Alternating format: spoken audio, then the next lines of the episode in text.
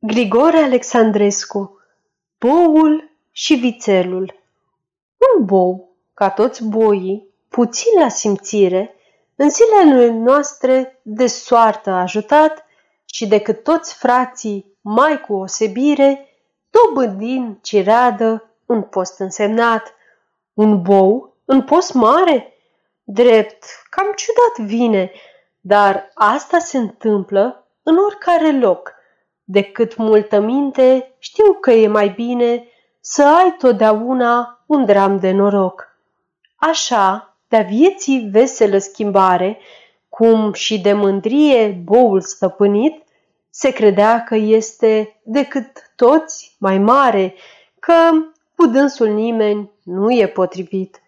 Vițelul, atunci plin de bucurie, auzind că unchiul s-a făcut boier, că are clai sumă și livezi o mie?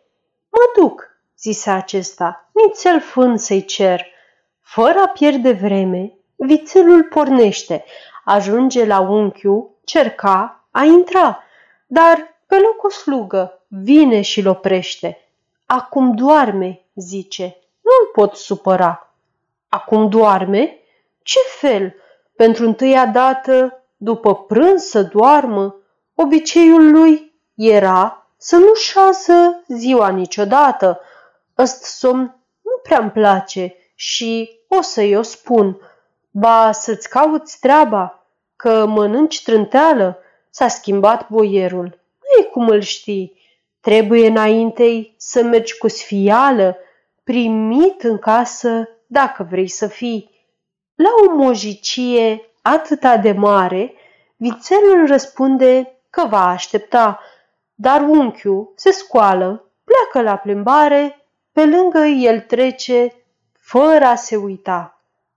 Cu mâhnire toate, băiatul le vede, însă socotește că unchiul a orbit, căci, fără îndoială, nu putea crede ca buna sa rudă să-l fie ocolit.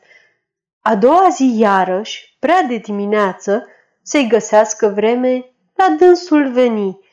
O slugă ce afară îl vedea că îngheață, ca să-i facă bine de el pomeni.